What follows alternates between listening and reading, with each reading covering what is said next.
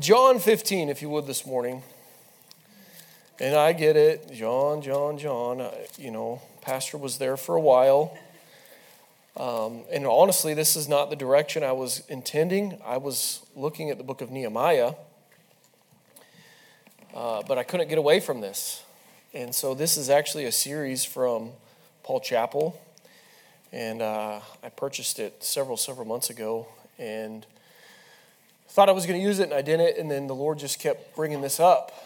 And so, uh, if you would bear with me, I know Pastor just went through the book of John, um, but I went back and I actually listened to the texts, or when he was in John 15. So it's been two and a half years. Uh, and in my defense, I was not even here. I was in Saudi Arabia. Uh, but I did listen to them on, on the, the Facebook Live and uh, so, but I did this last week. I went back and listened to, uh, I think, the four first in, in John 15.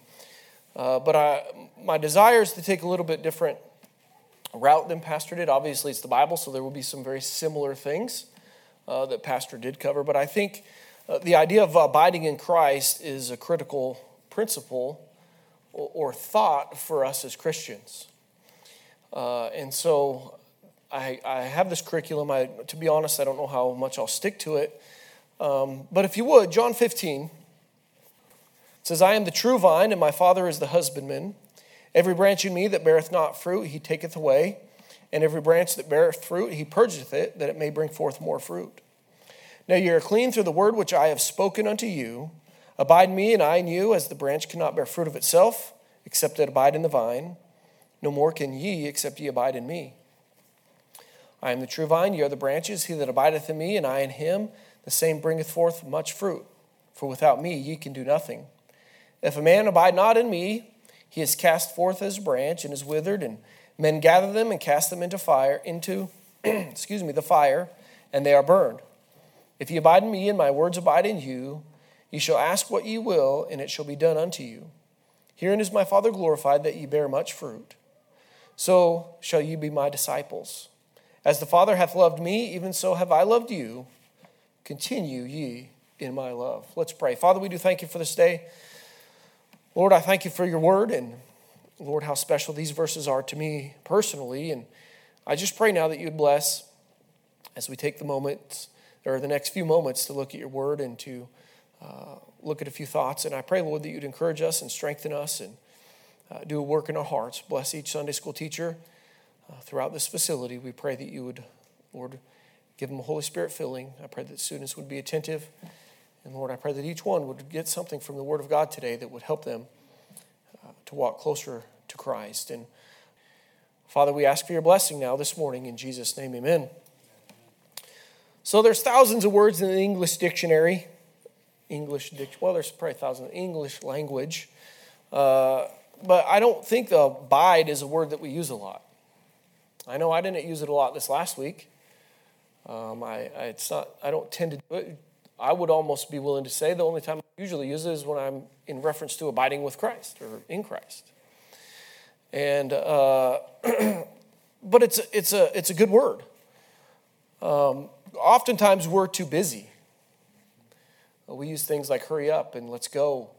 Uh, I know when you're leaving for church, even, come on, let's go. The clock's ticking, we're going to be late we have coffee to stop and get, and we can't skip the coffee just because we're going to be late for church. Um, well, maybe that's just my car. Um, but we tend to use language or vernacular uh, that always keeps us on the go, always keeps us busy. Our society is very busy. Uh, and Webster's defines abide to remain or to settle down and to continue. Uh, when's the last time you settled down and just took some time to continue with the Lord. Uh, we're in such a rush. And it, listen, and I'm not being critical of any devotions or anything. You ought to be, I believe you ought to be in your devotions, but oftentimes uh, we have these guided devotionals and we sit down, we read, you know, the half a page or maybe some of them are less. Uh, that has one verse that kind of links to some basic thought, and that's all we give God for the day, is those few fleeting moments. I get the impression, based on the scripture that we just read here, these first nine verses, and, and we'll kind of dig at them a little bit more over the coming weeks, but that the idea of abiding in Christ is much deeper than that.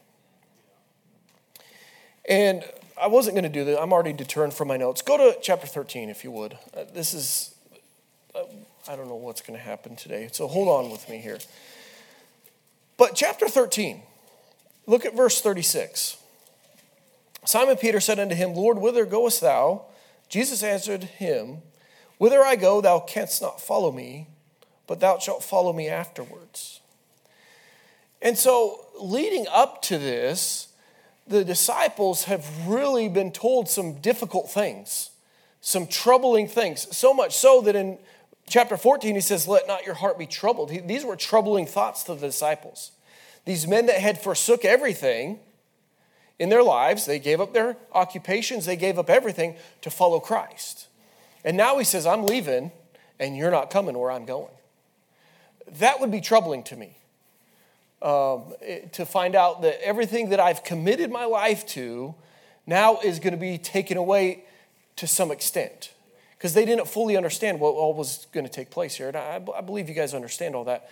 I, if you don't understand that, you weren't paying attention when Pastor was preaching. Um, you guys are tough. Boy. Thanks, Brother Foley. He giggled. But, um, and then in verse 14, it says, Let not your heart be troubled. You believe in God, uh, believe also in me. And I cannot express to you how significant these verses were to me in my young Christian life. Excuse me.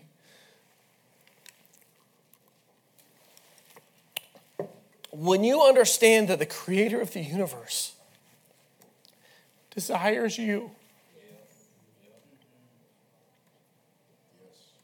your presence. He wants to abide with you.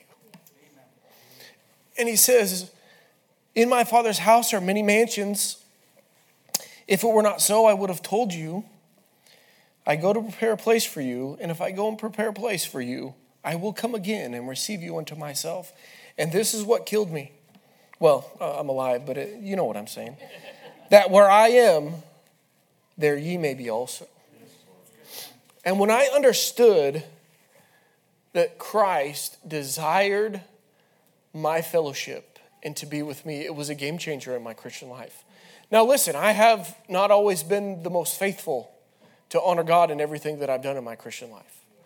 And we, we talked about last week about erring from the truth, right? I've made mistakes, I've failed. But my first love we love him because he first loved us.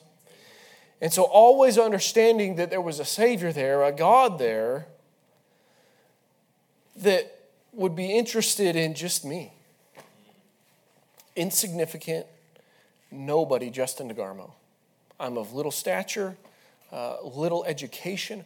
I have really nothing to offer God, but He wanted me. And so, I'm not trying to be critical of y'all this morning uh, or even of myself, but how serious are you about abiding in Christ? How much effort do you put into uh, continuing with your Savior? If it's just reading a few verses that come in the daily bread and, and that's all you do, I, I submit to you, you're missing out on the true relationship that the God of heaven desires to have with you. He desires a much more intimate relationship uh, than just a surface level. This is uh, bigger stuff, and I, and I trust that over the next few weeks we'll be able to, to dive into some of that. Um, so I distracted myself, but let's kind of get back to some of the notes here. But can you just hear him? He calls out to each of us to remain with him and to settle down in a relationship with him. We say that all the time, but are we doing it? We're good at saying the right things, but are we doing it? And I'll tell you what, God worked on my heart in camp. I need to be a better husband. I need to honor my wife in a greater level than I do. And because I want to have a greater relationship with her. I learned this week that some of the things that are in our relationship that aren't so great they're not her fault, they're mine. And so the same is true with our God. He is not the one that is slack. He is not being negligent.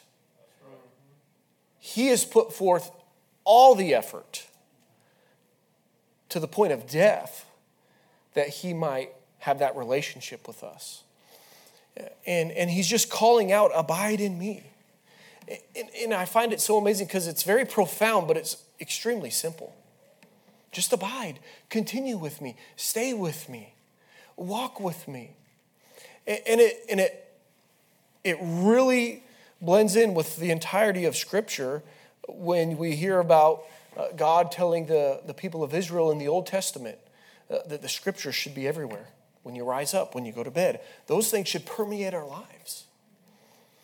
But oftentimes we're negligent and they, they don't permeate our lives. We're not in the Word of God like we ought to be. We, we don't pray like God instructs us to pray in the Word of God. And so consequently, we have these weak, bare bones relationships with the God of heaven. When if we would settle in and we would continue and abide with Him, uh, we could go so much deeper. And I can only uh, imagine what God could accomplish with His people if we would just abide in Him.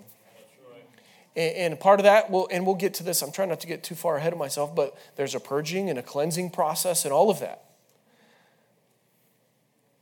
You're not going to be purged and cleansed if you're not abiding. It won't happen. Because when the Holy Spirit speaks, you're going to be disconnected. You're going to be grieving the Spirit of God. You won't be able to receive what God has for you. I'm not even on my notes now, so forget it. But a relationship. I've been married 20, 21, 21 years. And it takes communication both ways, and we heard that at family camp. God has never neglected to communicate with us. He gave us the creation, even. When we look at the creation, we can understand that there is a God and, and we can look to Him in that aspect, let alone the Word of God that we have. And all the things that God's given us, He's trying to communicate with us. But are we reciprocating that? Are we receiving His communication and responding to that uh, by being doers of the Word and, and, and hearers of the Word? Listen, he wasn't inviting them to a surface relationship. He wasn't suggesting that they just try him out. Man, boy, I'll, I'll try this Jesus thing and see if it works. Uh, see if you might like it. Listen, I'll tell you this if you try it, I guarantee you're going to like it if you get serious and you're honest about it. Uh, but you can't, I mean, the love of Christ constrains us, it will just draw you in. He has something great for us to enjoy. And listen, He wants us to have the abundant life. He doesn't want us just to get by. But how content are we to just get by? From day to day, we just uh, show up and we, you know, we say our quick prayers and we read our quick devotional and, and we're okay with and being content with just the status quo. He wants a deep, intimate relationship. Listen, a life changing relationship. I'm not the same man I was when I married Cindy. She's changed me for the better. She's caused, I don't do certain things because I know it would offend her and it would hurt her. And so our relationship with our God will change our conduct in how we act. And if that's not the case in your life, you're not there listen, you might need to examine your salvation. But back to our, our text. Verse 1 I am the true vine, and my Father is the husbandman. Of all the possible relationships in the world, there is none to be preferred over a relationship with Jesus Christ. I love Cindy to death. Sometimes I want to kill her, but um, her relationship is second to my God. Uh, there's things that only He can do for me. me.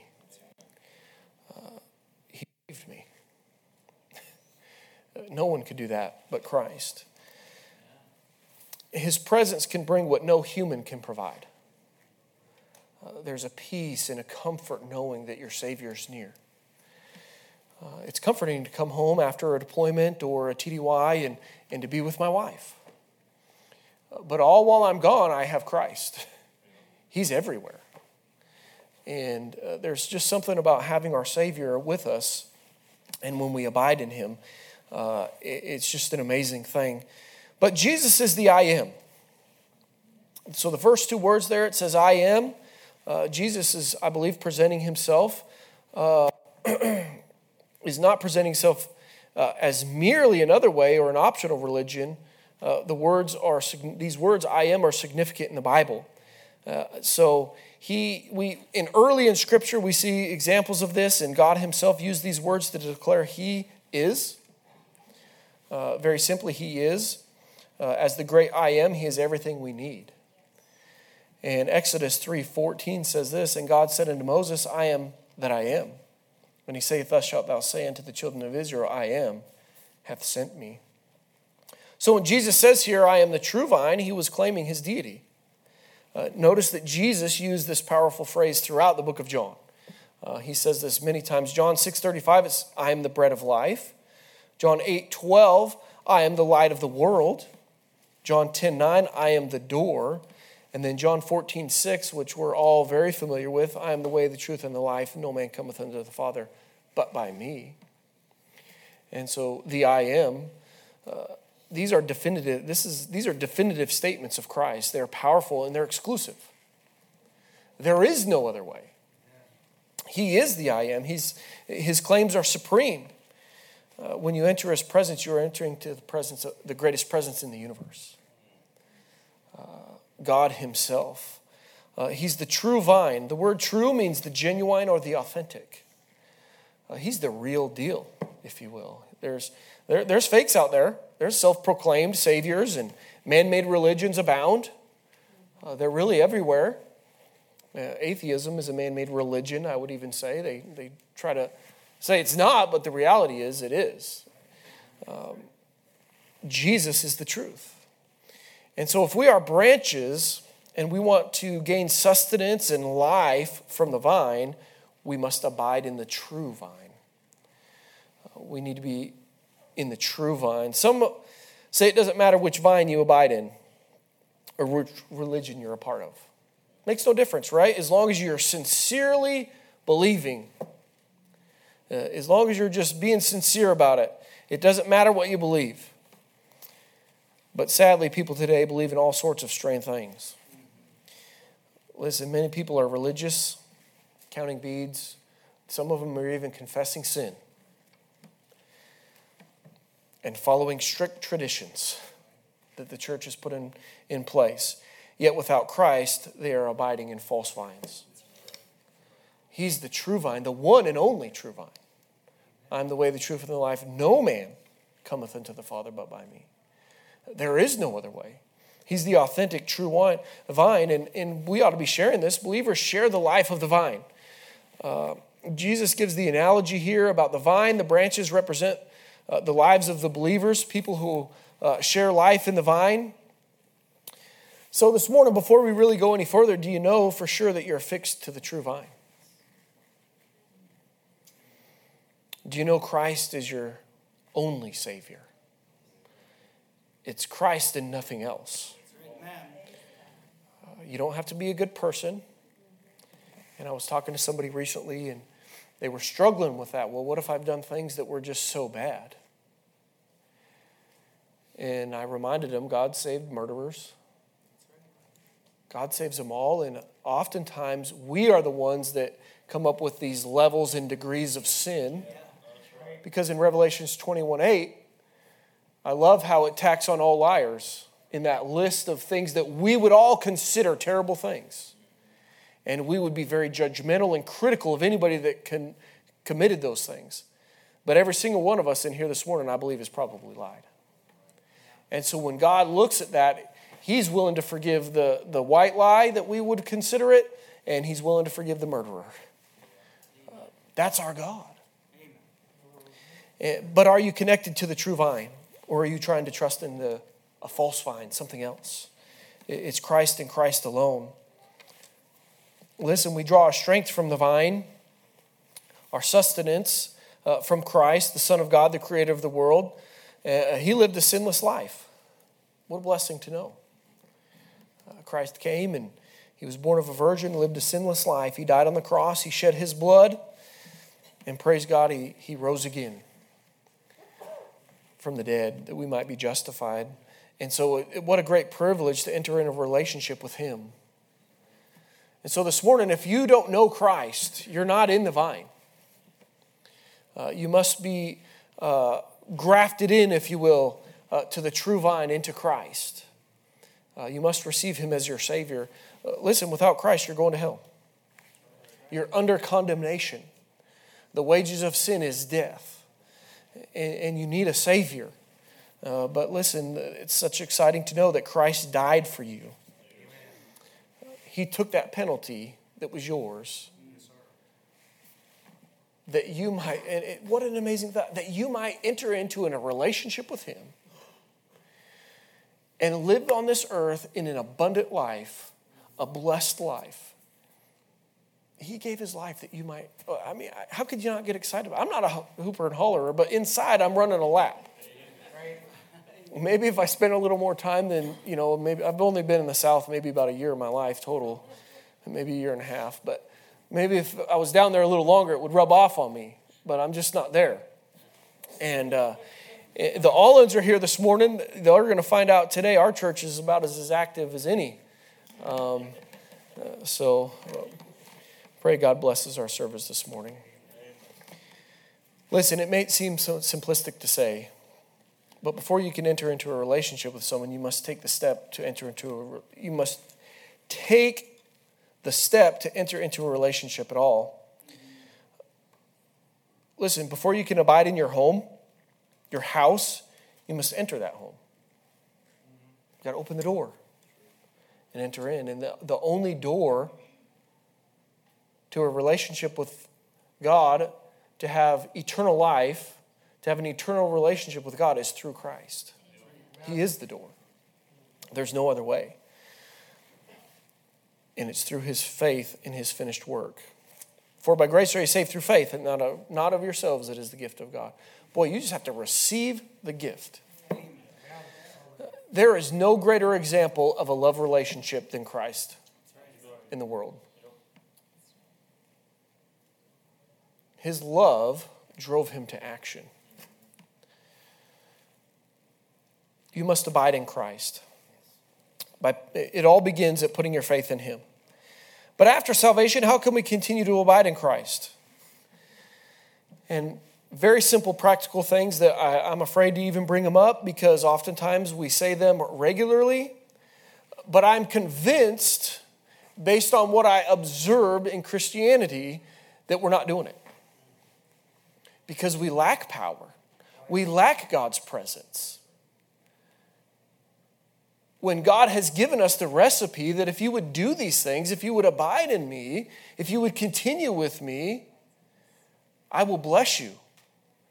I will pour out a blessing that you can't even receive. But here we are muddling along half the time. And I think it's because we're negligent. So here's some just a couple simple things. Are you regularly reading and studying your Bible?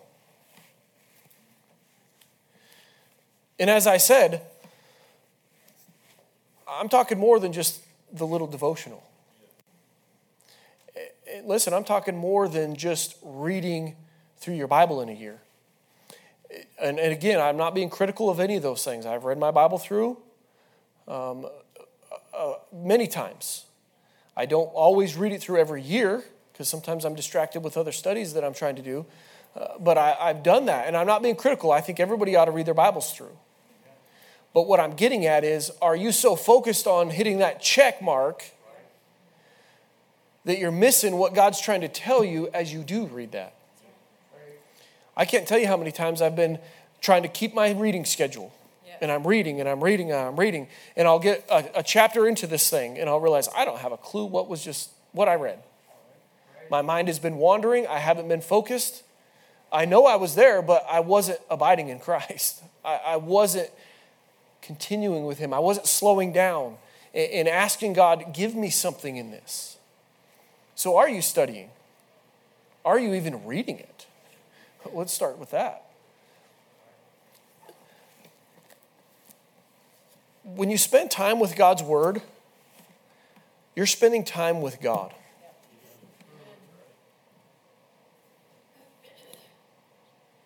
In the presence of the Creator of the universe when you open the words of Scripture.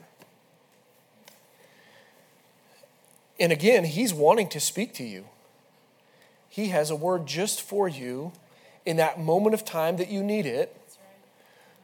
But if you're just doing it out of duty or negligence rather than out of trying to deepen and abide and, and continue in Him and to strengthen that relationship, you're going to miss it. You ought to be in your Bible. It's alive and powerful. Uh, it, it, it's quick, the, the Word of God tells us. And if you would just get in it and listen, I know, listen, I've been there. Sometimes it's, it feels like work, it's a struggle. And when it's like that, sometimes you don't want to do it. Continue, stay faithful, commit to it. And so if you are in a dry season in your Christian life and you're, you're having a hard time and you just feel like you're not getting with it or getting anything from it, continue to do it. Because it might be the next page over that God has something amazing for you. And if you quit, you're not going to get it. it. I'll be, I mean, let's be real, right? It's not always great. But how many have experienced when the words just jump off the page and prick your heart, and that's exactly what you needed? Boy, that's just what Justin DeGarmo needed today. But if you don't continue, if you don't abide, if you don't carry on with it and put forth the effort, that will never happen. And then you'll just have to wait for the chastening of the Lord to come. So he can come slap you upside the face and tell you to read your Bible. In the beginning was the Word, and the Word was with God, and the Word was God. When you get in the Word, you're communing with God Himself. Do you abide with Him in prayer? prayer is asking God, and we can ask boldly according to His will. He desires to hear and answer your prayer today. Do you believe that? I don't think we approach the throne of grace with that mindset. I think we're negligent in our prayer life. We don't invest the time. And listen, we sing the song Sweet Hour of Prayer, and uh, an hour is a long time in prayer. And I don't think you need to spend an hour every time you pray. Because the Word of God says, pray without ceasing. You, uh, so that's longer than an hour, I would say. Anybody understand what ceasing without ceasing means? It means don't stop, don't quit. Boy, when you're tired, don't just lay down and go to sleep. Listen, prayer is one of the hardest things I've ever done because I, I, I don't know why I'm so candid sometimes. I was praying the other day. And we have a little study or an office in our house, and Cindy got me this fabulous armchair, and it's, it's pretty comfortable. And I've been known to maybe have long blinks in the chair. But so I went in there and I was I was trying to pray and and sometimes I'll get on my knees because it seems to help. I fell asleep on my knees too, so I don't, I don't, think the position is, is all that important sometimes. But, but I was trying to pray, and God kept saying, What about this? And I didn't want to deal with it. But I had some things I wanted God to do. I was praying, I was asking God to do some things. And God kept saying, Hey, Justin, what about this thing right here? And you know what I wanted to do? Get up and quit praying. But that's not abiding. When the Holy Spirit comes and, and, and, He pricks your heart and says, You need to deal with this, it's hard work. And so, what do you got to do? Wrestle with God for a little bit, is what I did for a while. But then you just yield and submit to God and say, All right, Lord, you're right. Forgive me Forgive me for this, forgive me for that, and I can't even remember it all because I'm such a failure. But once you deal with that, that God brings to your mind, sin, whatever the case may be, you know what? The prayer time is so much sweeter. And you can have confidence that you've gone before the throne of grace with a clear conscience, knowing that your God loves you and He desires to answer your prayer. Now, the answer might not be the one that I want or that you want. But uh, listen, as you deepen that relationship with Him and you deal with those things that He brings out in your prayer life, and you continue in prayer, you abide in Christ and the Holy Spirit in those things, your relationship will get deeper and you'll be more content with however God answers that prayer than you ever would have been if you did it your way. That's how relationships work. If we did everything my way in our home, our home would be a mess. My wife keeps me grounded. So, are you abiding in prayer? James 4 8, draw nigh to God. Look what it says here. And he will. Not maybe, not possibly. He will draw nigh to you. And of course, it goes on cleanse your hands, ye sinners, and purify your hearts, ye double minded. Sometimes when we get in the, uh, the sweet hour of prayer, we need to be willing to deal with those things that God has brought up in our life. And it, it, listen, it can be hard, it can be difficult because we love our flesh. Our flesh glories in those things, uh, stubbornness in those things. Here's one. We're not going to get anywhere near this through this these little notes here, but did you know you can abide in Christ through trials?